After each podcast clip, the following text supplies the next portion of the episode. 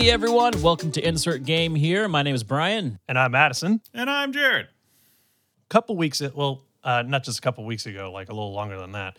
Um, a little, a little, uh, a little indie game called Elden Ring hit the scene. You, you may not have heard of it. I don't know. It's kind of like not very well known or something. It's kind of small. it's got a cult following of the entire world. yeah. So, um, but I, I mean, in all seriousness, uh, Elden Ring has been a massive, massive success all across the world. It has, it has become the most successful uh, game that FromSoft has ever released so far, as far as we've seen. Um, it has taken the world by storm. It is like it, it, the sales numbers. Like I haven't, I I don't have the sales numbers pulled up in front of me right now, but the sales numbers are like massive. Like I wouldn't be surprised if it's something like 10 million copies already sold. I think it's something around that number, and it hasn't been around for that long, and it's already topping like active player counts on Steam.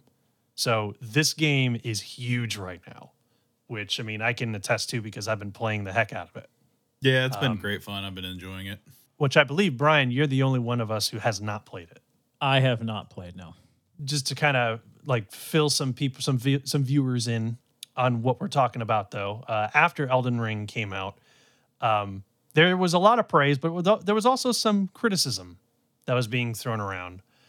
In that, um, Elden Ring is not necessarily a game that appeals to everyone every time a FromSoft game comes out, there's always the discussion that gets kickstarted of should it have an easy mode or not. You know, like that was a big discussion with when Sekiro Shadows Die Twice came out, which was it's it's a really difficult game and people want to experience the story and they want an easy mode so that they can go through it without having to worry about like the immense difficulty that these games have to offer. Um, which a whole which is a whole different discussion in of itself, but that's not what we wanted to talk about. What I wanted to talk about is a different criticism that has been getting thrown around, and it's actually a bit of an interesting one. Not long after Elden Ring came out, there were some video game developers who actually uh, took to Twitter and they voiced their thoughts on uh, Elden Ring.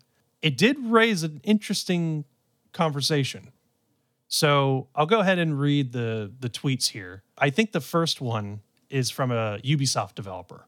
He says, quote, the fact that Elden Ring scored a 97 Metacritic score is proof that reviewers don't give a flaming poop about game UX. My life is a lie. And then another video game developer followed up uh, that tweet saying nor PC graphics, stability, and performance, apparently. And then finally, I believe this is a, uh, a developer who worked on uh, Horizon Forbidden West who followed up and said, nor quest design, really.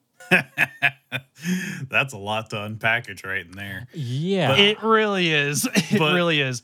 Honestly, if I had to say something really, really big that's important to consider here, I feel like a lot of those are Western and European developers. Yeah. And Elden Ring is an Eastern developed game. It was developed in Japan. Right which that right there just even looking at cultural differences of how they tell stories and things like that is going to drastically influence this discussion right so it it it, it was a it was a string of tweets that started a very very large debate over uh, this game and uh, one one thing I wanted to share that's actually kind of funny. Somebody saw those tweets and photoshopped together what Elden Ring should look like in the opinions of these uh, these game developers. Yeah, and the the graphic that you showed us, I can see it because whenever I played Phoenix Immortals Rising, that's kind of what it was like. Yep. Because Phoenix Immortals Rising, it follows pretty much the same kind of open world game formula that we've been seeing from developers for over a decade now. Like the formula for the open world game has kind of stagnated in a lot of ways from a lot of these big AAA studios to where when there's an open world coming out like Far Cry or Immortals Fenyx Rising or Horizon, you kind of already know what's coming before you even play it. Right. And maybe that's why people have latched on to Elden Ring so much is because it is a breath of fresh air because it's so different. Yep, and you know it's it's interesting because I feel like Elden Ring it definitely took a lot of hints from Breath of the Wild because Breath of the Wild it was one of it was like the open world game that kind of went off the beaten path and did something extremely different that is not very much in line with the traditional open world game. Though it did still have its hands a little bit in that old open world formula that was let's be honest here, mostly started and standardized by Ubisoft. I feel like we're coming into a new era of gaming where if you look at, you mentioned Breath of the Wild, you look at Zelda Breath of the Wild, and then another game I'm going to bring up is actually uh, Pokemon Legends Arceus. Mm-hmm. And both of these games have something in common. They take the formula that has been established by the games prior to them within their specific franchise, and they broke those formulas. Yep. It turned the formula on its head. Exactly. Formulas are meant to be broken in time. Otherwise, a game will get stale. And I'm Yep. looking I'm looking at this uh, again, I've I've not I'm not familiar with the uh, the Souls franchise. Uh, but I'm looking at this image that that you posted and I'm like there's way too much here. How can you simply enjoy the game Mm-hmm. with all this crap on the screen? Yeah, and that's not what it really what actually you looked like. That that's the meme. I just wanted to Yeah, clarify that. No, no, I, Yeah, I, I get just- that. I, I do Okay. get that that that is the meme, and I fully understand the meme because this is what people are wanting, or uh, uh, this is what developers are wanting. Um, Yep. Now, I'm, I'm going to ask you this question here again from an outsider: If Elden Ring was released as brand new game from an unknown developer, it's the first of its franchise. Would it be as popular? It's hard to say because Elden Ring is such a product of um, games that have released in the past. Because Elden Ring is a culmination of all of the best things about FromSoft's previous games. Um, it ta- it draws from Dark Souls one, two, and three. It draws from Bloodborne. It draws from Sekiro. It draws from Demon Souls. Like it, it's basically the culmination of everything that FromSoft has learned, all packed into one big game.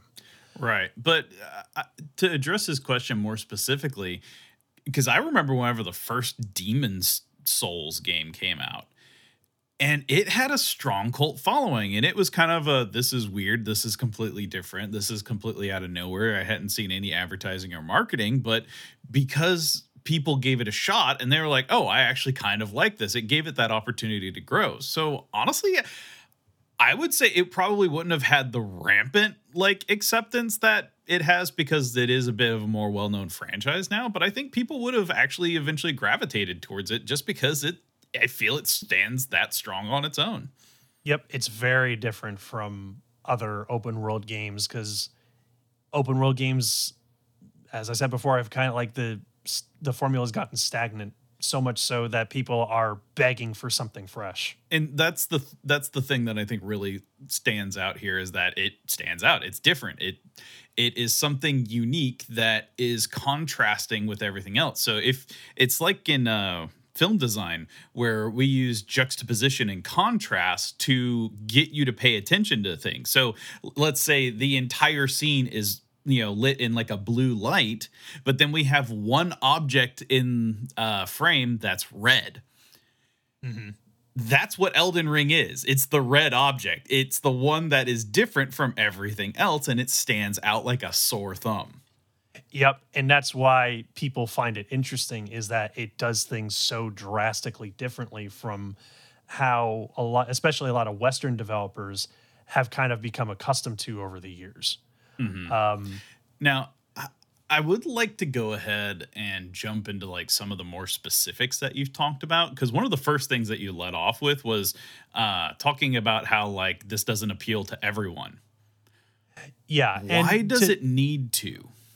And that's exactly the conversation that has been brought up is that i think the problem that these western developers have and the reason why they're um, expressing these criticisms is because of the fact that you know not everyone is going to be able to enjoy elden ring and you know there's so many people like i've heard uh, not not video game developers specifically but like i've seen people say things like you know, how are people who just want to experience a game story? They're not looking for like extreme difficulty. They're not looking for like these extremely different experiences. They just want something that is like fun and easy to get through. How are they going to be able to experience this? And my answer to that is why do they have to?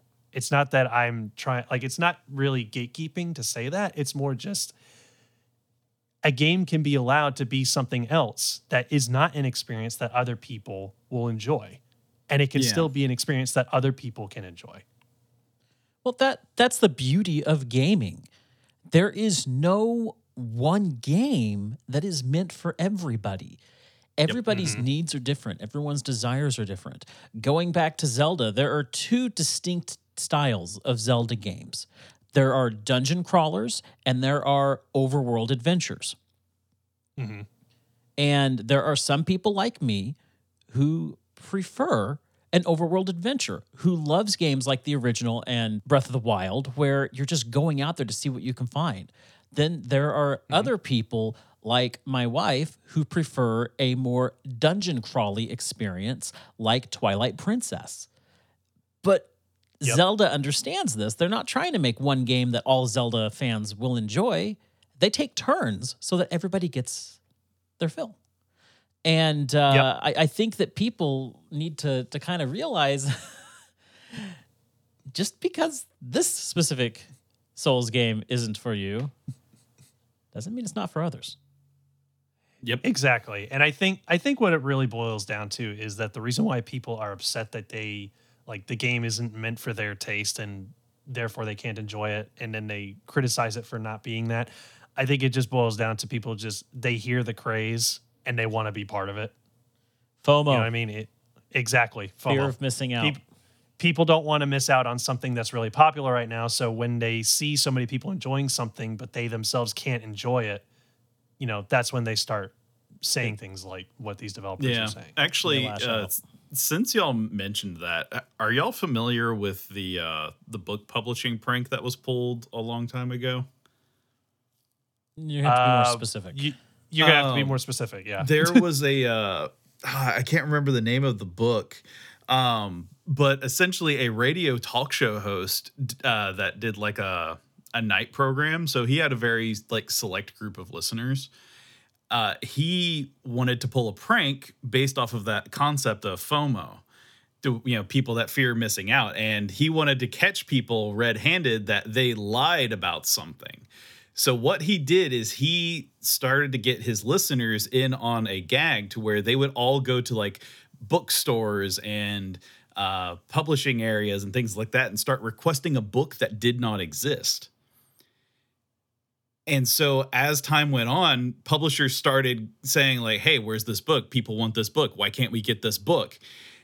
And it took like a long period of time to where now people are starting to say, "Oh, yeah, I've read it. I you know I've read I remember this book. Oh, I like what they did with this book, and it was it was all intentionally set up with that concept of catching people who want to be a part of something, even if it doesn't exist. And I'm not calling like the developers this, but it's that concept of some people want to get on the bandwagon so badly to be a part of something that they are willing to accept falsities as fact. And when that happens, people will sometimes latch onto these falsities and accept them as truth when they are not because they might not know better because they might be getting the secondhand information and this is one of my big problems with the internet is the falsification and verification of information because you don't know where the sources are coming from sometimes Mhm. Yeah, and it, it it's so true. People just want to be a part of the current big thing, and right Mhm. now, Elden Ring is the current big thing that's going on in gaming right now, and people who don't enjoy this kind of game are looking at this hype and they're like, I want to be a part of the hype. and i because you can interpret this in two different ways and maybe this is me being a little bit maniacal but uh it could either be that they are jealous of the success or they want to be a part of it and they want to get on the bandwagon but they don't fully understand it but i feel like sometimes especially whenever you're reading like social media, it can come off as the first when it's trying to be the second. They just didn't word it the best way, especially Right. whenever you have a character limit. But the way that I'm interpreting it is they genuinely don't understand why this is appealing to that many people when it is something that's very different. You can actually tell that from the way one of them worded it. Uh, the way they worded it is that you know the fact that it scored a 97 on Metacritic is proof that viewers don't give a flaming poop about game UX. That tells me that he doesn't understand why people like this game. Mm-hmm. He he's he's having a hard time trying to come to to grip with like like you know this UX is not the way that most UX designers are supposed to design a good UX. Why do people like this game? Yeah. And I th- I think I can make a good analysis for this. So bear with me for a second. So are y'all familiar with the three types of video? Um, again, you'll have to be more specific. Okay. So I'll, I'll start from the bear the, the base then. In in video production, we typically have three different types of videos that we would categorize, you know, visual media. We have narrative fiction, which would be uh you know, theater productions, stories, you know, the traditional mainstream media. That is narrative fiction. A lot of commercial is also narrative fiction because you're promoting products and other things like that, but it's you're creating a fake scenario for that to happen. Then we have documentary, which is factual video. So things to more spread information. I think game developers are currently looking at the lens of these two without considering the third, which is avant garde or experimental video, if you want to think of it that way. Elden Ring is an experimental video game franchise because they are going with completely different ideas and concepts than what mainstream quote unquote game developers would do. It's an avant garde video game. That actually makes a lot of sense. And that probably goes, that it completely explains why developers are having a hard time understanding why this kind of game can actually work. Yep. And it also ex- explains why there is such an uproar among those who are upset about it. Because let's again compare this with Pokemon. Um, you could easily say the same about Pokemon Legends Arceus. It is a very avant garde Pokemon game, it changes a lot of things. But Game Freak decided to do this experimental game on an offshoot game, not one of their mainline titles, so that the hardcore fans who will not appreciate the changes will be like, oh, well, it's okay. It's just a side story. It's almost like uh, they have a raft, and this game was like on an inner tube on a very thin rope. And if it didn't do well, they would just cut it off and let it drift out the sea, never to be seen again. Exactly. Yeah. whereas whereas Elden Ring is different where FromSoft kind of bet everything on it Yeah. It, it it's been the most anticipated game for how many years? for a, a few years. Like ever like ever since it was first teased like something like 3 years ago. Yeah.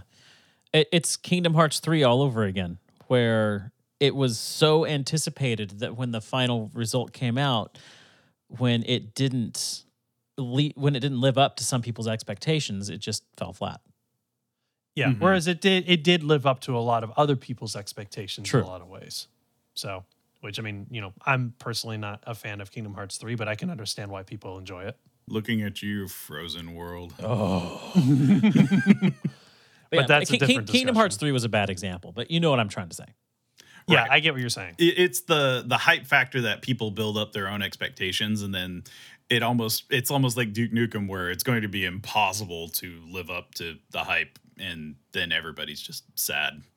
Yeah. Oh, yeah. Well, like that. Yeah. Like probably the ultimate example of that is Half Life 3. Like uh, Valve themselves have stated that probably the reason they're never going to make Half Life 3 is because how could they possibly live up to the expectations of that game at this point? Right. But then they made the VR thing, so that was kind of cool, but Mhm. it wasn't officially Half-Life 3. But actually, uh since we're talking about it, have y'all heard of the burner theory? I have No. not. You'll have to enlighten me. so this is a business concept that I heard about from one of the clients I worked with.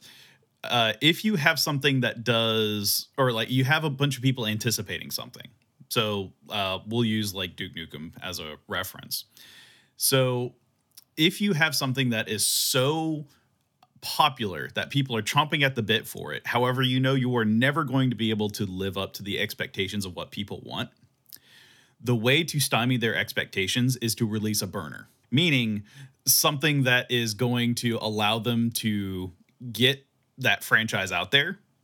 People are going to dislike it intentionally, but then the next one that you release is going to overshoot their expectations because now they've been bottomed out Interesting. and that's the burner theory is that sometimes you intentionally release something bad so then the next thing looks better by contrast So what you're trying to tell me was the Wii U was a burner. pretty much if you want to think of it that way I it- don't. I don't know. I'm pretty sure that wasn't intentional, but I mean, to a degree, maybe. right but i mean it ended up having that effect it's where it's almost like it leapfrogs a generation but Yeah. that, i i'm not i don't know necessarily where that would apply but it's an interesting like philosophy of sometimes you have to stymie people's expectations so that they can actually be realistic Yeah. Well, no, I get it. It's like uh, with with music because yeah, I'm a musician. I relate to a lot of things with music. Um, you can't create a musical piece that just goes up, up, up, up, and up. You ha- it has to have hills and valleys. Mhm. And, and uh, yeah, to to bring a an audience back in order to push them forward, I, I can understand that. Yep. By kind of bringing that expectation down, Mhm. so that you can then bring it back up. But I'd never Mhm. I'd never heard of it put that way. That- that's interesting. Yeah, that's Yeah. That really is very interesting. interesting. Yeah, I, I heard that from a client, and I was just like, "That's fascinating." It, like, I literally spent like a week thinking on it, just like, where has that been used before? Was it Oh, yeah. intentional? Was it not intentional? What? Oh no, I'm gonna be like the next week in my mind doing the same thing. I'm gonna lose sleep over this. I guarantee you guys. Yeah, I am going to Me lose too. I'm going to be thinking this. about like what games, what movies have been put out that like were intentionally let down, that were immediately followed up by something awesome. maybe this is why. Okay, in a trilogy, the second movie is usually the letdown. There you go. The burner theory. Oh man. oh man. Temple of Doom was underwhelming by intention. Well, I actually have a question for Addison here. Because we, we've talked about some of the and I'm, I'm using air quotes here issues of elden ring or rather the issues that a lot of uh, uh, game developers and some players have. Eh, but it appears to be that they're missing the point of why elden ring is so popular. So i'm going to ask you as I, I, I know you are a huge fan of elden ring you are loving the game why is it so good the reason it's so good is because it's just a game where you can just start playing it and just go. Elden Ring is basically Dark Souls meets Breath of the Wild. And what I mean by that is it's obviously a Dark Souls game. But the Breath of the Wild factor comes in in the fact that it is a huge, huge, epic world that you can just go and explore and just discover things at your own wit. Like, I like my favorite thing to do in Elden Ring is to just get on my horse, go wandering around and just see what I find. And like I'll just see something interesting in the distance and I'll just be like, what's that? And I'll just go check it out. And then it's like, oh, this seems cool. And all of a sudden there's like this big colossal thing that starts attacking me. I'm like, oh, I'm fighting a big boss now. This is awesome. And you then become determined to beat this boss because it's like you discovered this massive monster that's attacking you now. And so now you're just like you want to overcome this new challenge that you've that you've discovered. And when you've like when you've you're done beating your head against that wall and you finally overcome that challenge, you get a reward for it, whether it be a new spell, an incantation, or a piece of armor or a weapon or something. Um, or like a unique item. Um, like Yeah, just over overcoming the unexpected is rewarded. Yes, that's what it is. It's like it, it's the fact that you can just discover things at your own leisure. The game's not trying to push you to do anything. You just do what you want in this huge world, and then you just discover these awesome things on your own. And then, if like, and in those discoveries, you find new challenges that you can overcome, and you will always be well rewarded for your accomplishments. the things that a lot of these critics are saying is the UI is faulty because it's giving you no information. It's not telling you where you should be going. It's not giving you a list of of tasks that you're supposed to be doing so that you know what you're supposed and to be doing. But the whole the point. beauty of the game is you don't need that. You, It's all that's the about just entire point. exploring. And, and Right. so the user interface is important and, and those little things are important to game design. User experience or player experience is the most important thing of all. Right. And uh kind of like what they did with like Sekiro to where it was a lot more cinematic. The default settings of Elden Ring turn off the entire UI when you're not in combat. I so like you can that. change that. You're getting a full frame view of the world, the environment, what's on the horizon. This game has a really ridiculous like render distance. Like I know that was one of the problems I had with Pokemon Legends Arceus is things would pop in and out of existence in the distance, or uh, you would start to see the low resolution models in the distance. Their animations look kind of chunky because the Switch couldn't handle that. But since this is on the PC and uh, the more powerful consoles, you're able to actually get that experience of oh i'm in a huge expansive world and i can see things way off in the distance. Like one of the most uh, influential moments of whenever i was playing the game was actually addison was the troll that led me to this is i was running around in a swamp and uh, just all the way at like the edge of the distance of the world, I see this big black orb just come hurtling in my direction, and I'm like, "What is that?" And it turns out it was a dragon, and it tried to kill me.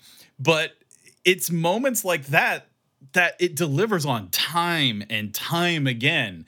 You might be walking through the woods and you see this big brown thing in the trees and you're just like what's that? I want to go see it. And it's a giant bear that wants to maul your face off. I led you to that too. right. But it it it, it the thing that I think that is interesting about it is sometimes though it, it isn't always hostile. Because there was a point where like I saw a giant reading a book sitting on the cliffside and I was just like what the hell what's this? And he's like oh hey what's up?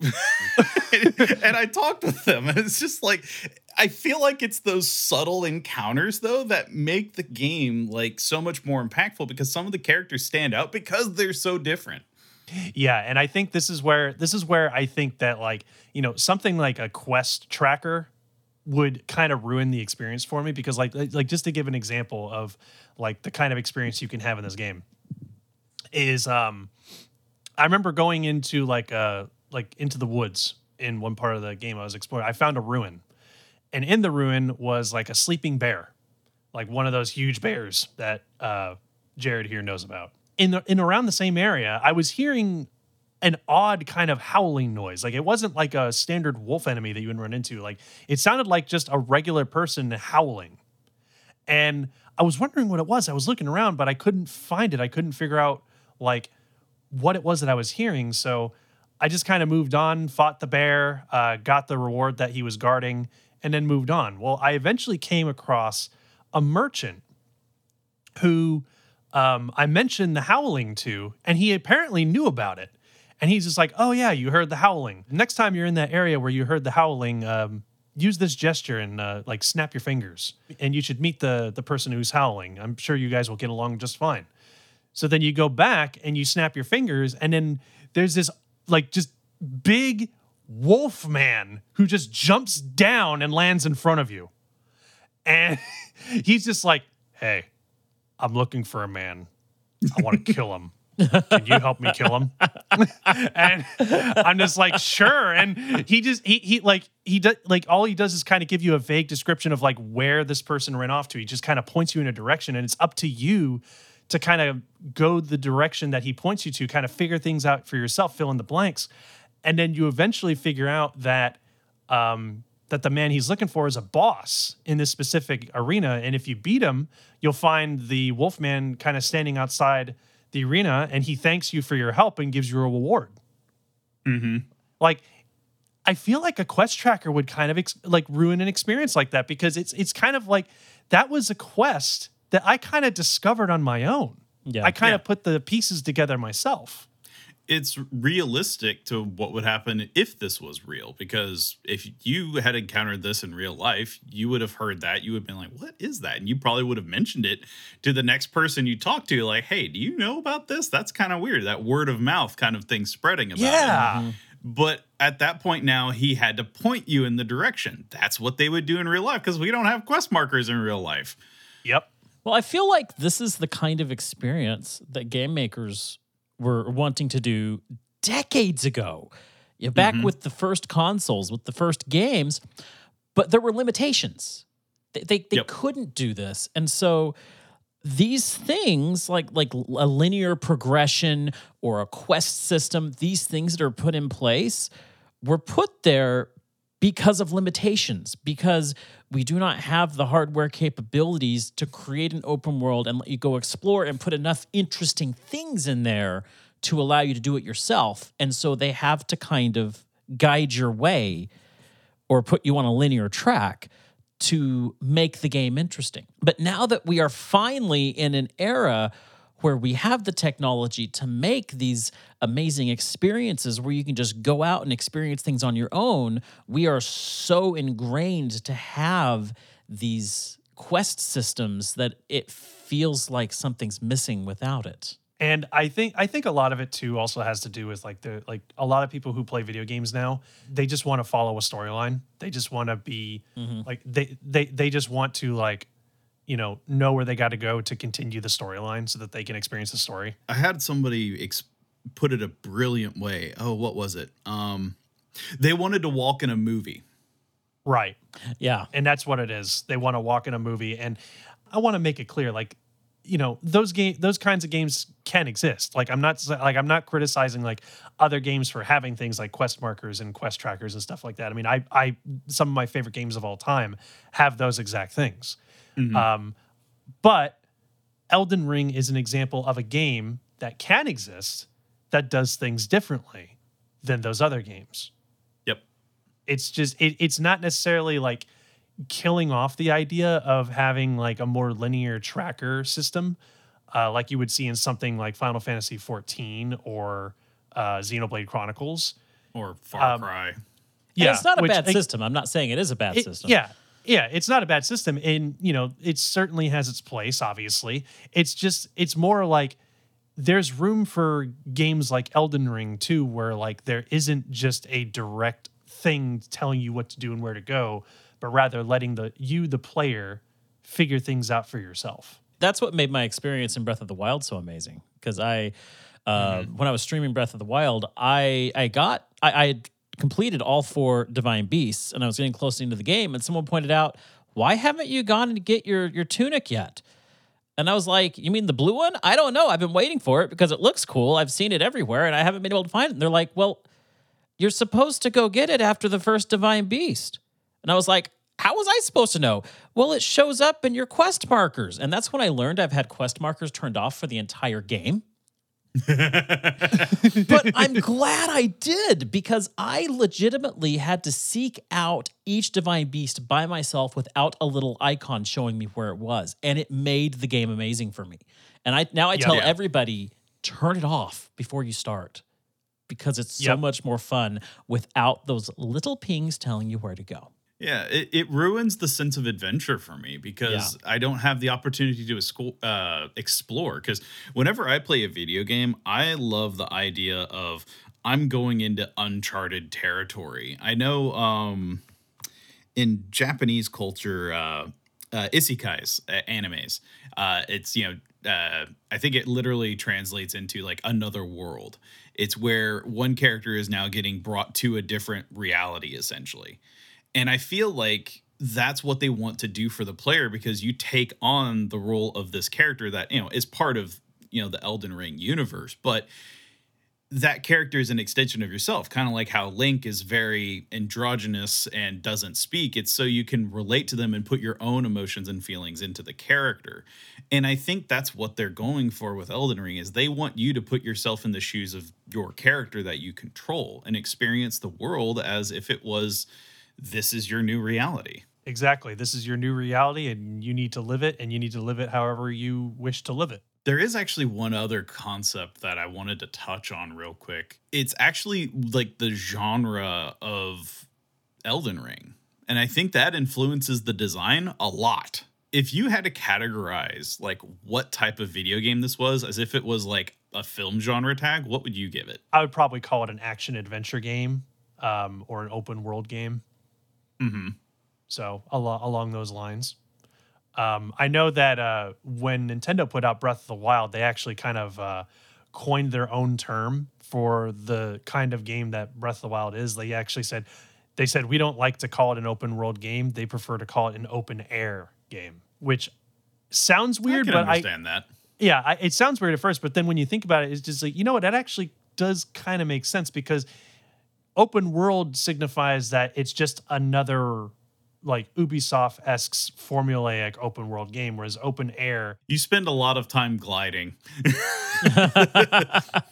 I was gonna say it implies a sense of freedom. You know, like you taking Right. in the the air Yeah. of the world, and you go to to explore ever all the wonders of it.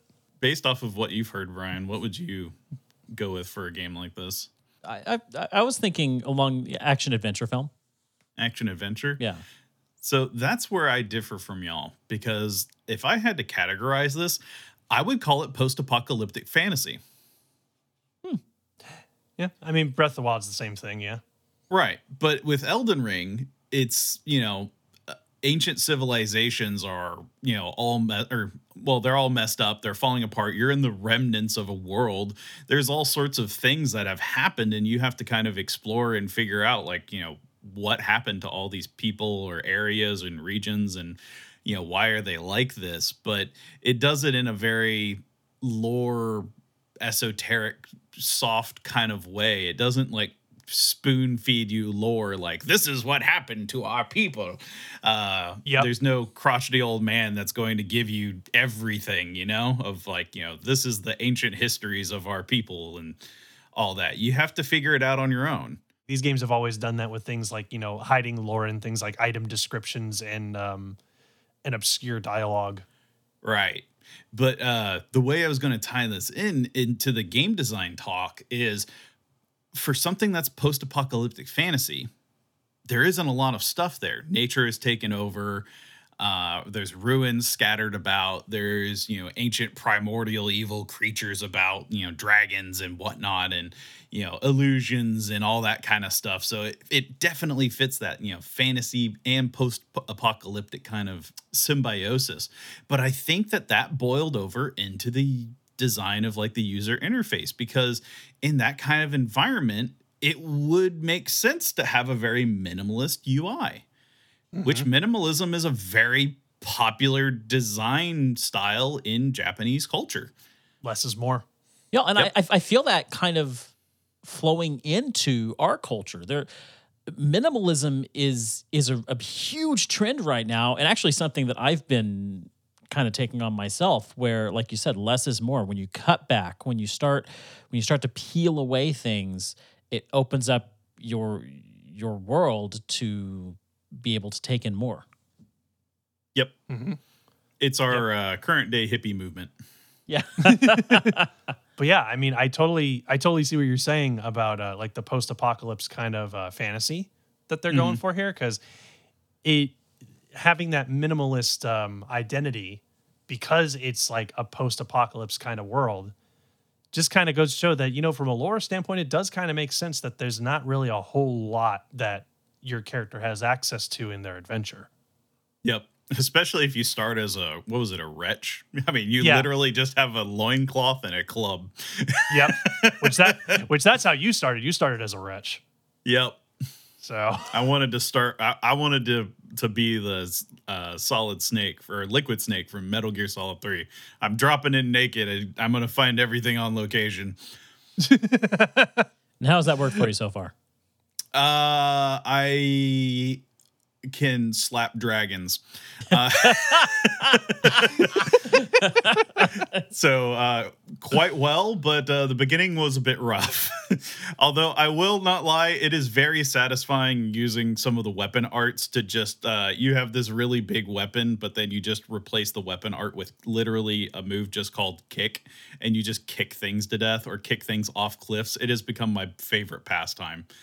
Just lure something to a cliff and just kick. I've, I've essentially just been reenacting Sparta or uh Spart uh yeah, uh 300. Oh Yeah, yeah, yeah, yeah. Yeah. Yeah, where he kicks him, the the one dude into the pit. Mm-hmm. Very satisfying. So do you think that Elden Ring is going to to create a shift in the gaming industry as as far as the, these things that that have been that are clearly different? Do you think it's uh, I think to kind of cause a shift, not necessarily in the gaming industry, but w- in particular with open world games? I think that um, what Elden Ring is doing is it's kind of like I, I feel like this trend was actually started by Breath of the Wild, where Breath of the Wild was the game that kind of flipped the open world concept on its head. Um, it still had its hands in some of the traditional formulas, you know, things, you know, little things like, you know, you find a tower and the tower un- opens up a whole section of the map for you, you know, things like that. Um, so, but it's overall, it's still kind of started to flip the concept on its head to where I think a lot of people in the industry were starting to pay attention of like, ooh, this actually seems like it actually kind of works. And I think what happened here is that FromSoft kind of was also taking notes um, with what that game did, and they decided, you know what, we want to make a game that's a culmination of uh, of everything that we've done with the Soulsborne series. Let's see if we could do something like this. And Elden yeah, Ring just kind of took it to the next level. And that's why I think they didn't continue the actual like Dark Souls franchise because Dark Souls itself is very I don't want to say linear, but the progression is more railroaded than Elden Ring, where Elden Ring you pretty much have access to like everything at the beginning just about. Uh, there's very few actual like true gatekeepers in the game. Whereas in Dark Souls, you pretty much had to clear things in a particular order just because of the natural like strength progression of your character. So I feel like the this is the first of the like Souls games that is truly open world. And I think that's where we're getting into the point to where I think this is the bigger thing influencing it. Breath of the Wild was definitely the proof of concept that put the idea in people's heads. But I feel like we are at the point technologically that allows developers like From Software to actually execute on their ideas to the fullest extent. That's what I think happened. Like Breath of the Wild was the catalyst, and Elden Ring is just taking that idea to the next level. Mm-hmm. Because Elden Ring is like the has it's the game with like the highest like specs for like minimum requirements to play it, right? Yeah, the like I was honestly very shocked by the uh, minimum requirements to play it on PC. Like it, the for for like minimum requirements, like those they were steep. Like a minimum of a GTX 1060 just to run the game, like that's steep. But you can see why it's required now. yeah, Right. And I think that is something that is stymieing the progress of the video game industry. Uh, I know that they have the E rating. E is for everyone. Uh, e is also the meme for EA. But uh, in terms of video games, it doesn't have to appeal or be accessible to everyone. As long as your target demographic is the one that you're hitting and you can make a profit off of it, then you can make a video game. Exactly. And you know, it, it's and there's nothing wrong with being somebody who just wants to play a game for like a good story. If like if if you just want a good story and you know the gameplay's kind of a means to an end for you. I mean, I'm not saying that's a bad thing. That's fine. Everybody has their different ways of playing games. You know, like it, like if story is the main thing you care about, that's fine. And um, to be fair, Elden Ring like um, the story like, it's it's it's good and the lore is good but the base story itself isn't really anything like super original it's a very chosen one esque kind of story Oh yeah, it's Um, pretty similar to kind of like a hero's journey. yep exactly it's just kind of like you are the chosen one go find the elden ring and beat a bunch mm-hmm. of bad guys to find it you know it's like that's pretty much the story like there's not like yeah it goes deeper than that it's it's a hero's journey combined with an underdog trait. Right. So, I mean, you know, it's not like the most complex story in the world. Like the game mostly thrives on its world, its lore uh, that you discover along your journey. Um, you know, the the bosses are just an absolute joy to fight. Um, that's where the game really shines. Elden Ring is just not a game that's built just for experiencing a story, but you know, there's Yeah. other games out there for that. I, I- feel know? like if you're going to have that big open world and you're going to allow your characters to explore at their own rate and in their own way and in the order that they choose, you have to pull the story back and make it as simple as possible. Because a story has very set points that happen in a certain order. Right. And having triggers like that in a video game kind of forces your hand. I know uh, I was talking with one of my friends who is a game developer, and he was talking about how he hates doors. I remember you telling me about that, how like programmers hate doors. Yeah, it's because like a door is a trigger, and it's like, okay, is it a loading zone? What's on the other side? Can they see through it? You know, anytime that there's something interactable like that that could be used in a variety of different ways, now they have to consider all of the different ways that it's going to have to interact with the rest of the game. And whenever you start adding more and more and more doors or transitions or loading zones and stuff like that, it gets very complicated very quickly. but I feel like uh, what you were saying, where you have to strip back the story, I think that's why they have these non centralized kind of quests just kind of strewn about because you could do all of them or you could do absolutely none of them but in terms of the way that you interact with the world it's not going to influence the the overall thing but i think the thing that i think stands out more i think i think i think i'm saying it a lot um, i'm turning into the little engine that could Yep. but the concept here is that each of those quests that you complete influences your experience on the world. Instead of like how in uh, Skyrim, one of my biggest gripes was you help with like the civil war between the Stormcloaks and uh, the Imperials, Yeah. and yet it didn't really feel like anything changed. Yeah. Nothing really like it it doesn't really feel like your actions are that influential on that quest line. Right. But for Elden Ring, even though your choices in completing these quests and stuff doesn't necessarily influence things on a world scale, you do see these characters thank you, give you rewards, or they may move to another area and then you bump into them again and you're just like, oh, hey, what's up? nice to see you again. yeah, and it and I think that's the thing that makes it more satisfying for me is that whenever I do interact with them, I do see that element of change and influence on what happened in the world. At least from my perspective. Well, side quests are not meant to alter the game world at all. That's why they're a side quest. They're meant to alter the player. And mm-hmm. what you take away from that is a richer experience for what you did or did not do in that side quest. That that's that's really that that's why games like this are so simple. Like stories that are in games like this are so simple. You fill in the complexities with the choices and decisions that you make along the way, and it makes it a personal journey. Yep. Yep. And that's what it ultimately boils down to. Like you, it, it- rather than, um, rather than being told a story, you are creating your own story. Yep. And I know this might sound a little like cliche or hokey. Um, but honestly, I feel like this is the kind of game people were chomping at the bit for coming out of COVID.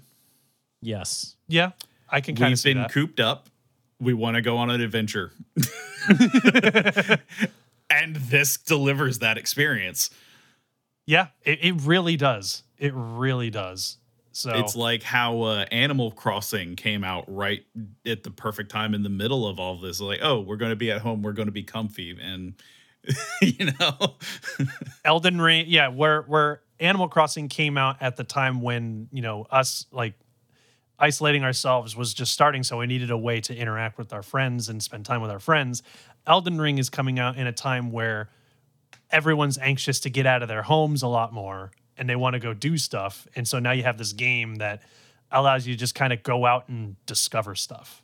on a grand scale. I think thi- oh, that's yeah. the big thing. yeah, it is on a very grand scale. Like, because I think, because like, it's honestly impressive how massive this game is. Because like, I remember when we were streaming it, I told you uh, about like when you go to the next area of the map, and you're just like, wait, there's other areas of the map. You, you, you're just like, I thought like this is like this map isn't the whole map. I'm just like, heck no, dude. You're just like on one tiny speck of it. Yeah. it's a big map. yeah, I, yeah, because I think now you've seen how big the map actually is, and you're just like, oh, No, I. I've only I'm about like 25 hours in, and I've only explored the second like area, wow. and I know I still haven't fully explored like the first zone. And like I think that's one of the things I love about the game because I unintentionally bypassed the first story boss, and I ended up killing the second story boss unintentionally first, and then I went back and killed the first one. it's true. just uh, just because I was exploring, I was crawling around like every cave and ledge and finding you know other areas that I could travel through. And then it was like, oh, there's a big castle. Well, I went in there and I was like, well, there's a lot of stuff I don't want to deal with just yet. So what's over here? And I ended up just going around the castle. There's like- this like like little alcove thing that's easily overlooked, but you can actually fully bypass the castle if you want to. Yep. And it's just you combine that with just the unique things that you come across like as you're exploring like like you you were mentioning this earlier where like you know the game has like these people who are just giant pots. and it's just like, wait, there's giant pot people? What I, I want to know more about these guys. And then you have bosses like one of the story bosses, like um, he has a first and second phase. In his first phase, he's just like a he's like a dude with an with a couple of axes with a bunch of arms like latched to him. And then when he goes into his second phase, he chops off one of his arms and then shoves it into like the head of a dragon, takes control of it. And now he has a, a dragon head arm that breathes fire. It's like, holy crap. like Yeah, just- that's how you do a boss boss like phase transition. like just crazy stuff like that that you just discover in this game you're just like i can't wait to see what else i see that's in this world yeah, and that's that's the thing that I think is most bewildering about the game so far is like the UI is minimalist, but what actually happens in game is somehow always one upping itself. elden ring's a heck of an experience man it's it but it is very very different and you know it's not going to appeal to everyone Um, but it doesn't need to, and I think that's Exactly. the mentality that mainstream developers need to get out of their head because that was one of the first things I learned whenever I worked in food service. Everybody has different tastes. Nobody's going to like the same burger. Nobody's going to like the same food. Same thing's Mm-hmm. going to happen with movies and video games with, you know, visual media and content. Like uh, you know, I like comedy whereas my wife likes, you know, uh things that are more dramatic or involved in the story. And so it's just, you know, everybody's going to have different things that they gravitate towards. yep and elden ring is just one of those things that's just you know for a specific kind of audience and that's okay Yep. Well, this has been a, an enlightening discussion for sure. We, we've kind of hopped around from topic to topic, but we really did but it, it's Yeah. it's it's a really it's a really interesting like bunch of topics the core of what i wanted to talk about was not what like the exact things that the developers said on twitter it was more the conversation that it kickstarted the larger sco- scope of like topics that this led into and it really is it really does go into a lot of interesting ideas of like different kinds of games that can exist alongside of each other. You know, just like just because you have established formulas that work for a lot of people doesn't mean you can't have also games like Elden Ring where things are drastically different. People's design philosophies are going to change based off of your experience and what you understand video games to be. Exactly. Yeah. So and formulas have to change over time and evolve in order to prevent themselves from getting stale. Unfortunately, we as human beings hate change. And so when we see formulas change, we immediately say, that's not a Souls game, or that's not a Zelda game, or that's not a Pokemon game. But we have to allow ourselves to accept change and go into these new experiences with an open mind because you you never know, you might actually enjoy the things that they have done, made for us. Yep. Yep. I actually I have a poster that I'm going to be hanging up uh, at my job. Uh, and it just has three words on it: innovate, not stagnate. I like that. That that yeah, that's good. Very that- simple, very straightforward, but that's what you got to do, especially in an artistic industry Mm-hmm. like this, like video games, movies, any kind of visual communications kind of industry, motion graphics, all that stuff. It all applies to where you have to keep adding new spices to the uh, mixture, or else it's going to end up falling flat eventually because people will get tired of it. That's why we don't eat the same meal every day. Yeah, because I mean, yeah, you could like it is possible to live off of one meal, but at what know, cost? too much of a good thing in excess. Well, thanks guys for this this wonderful discussion. Uh, this was this was really great, and thank you everybody for joining us today. If you'd like to keep up with what we're doing and learn more about ourselves and our podcast, you can find information on our website at insertgamepodcast.com, where you will also find links to our Twitter and YouTube channel. As for me, I'm going to go and I'm going to play something great. It may not be Elden Ring, but uh, it'll be fabulous. I uh oh man, like let me tell you, man, like it's it, it- if Breath of the Wild 2 does come out this year, it's gonna be really hard choosing what my game of the year is. Oh, that I I am curious to see if that happens because that's the one game awards I would be very like I want to see what happens. This year's game awards are gonna be very interesting. I look forward to seeing what happens. But in the meantime, you guys take care. Have a good one, everybody.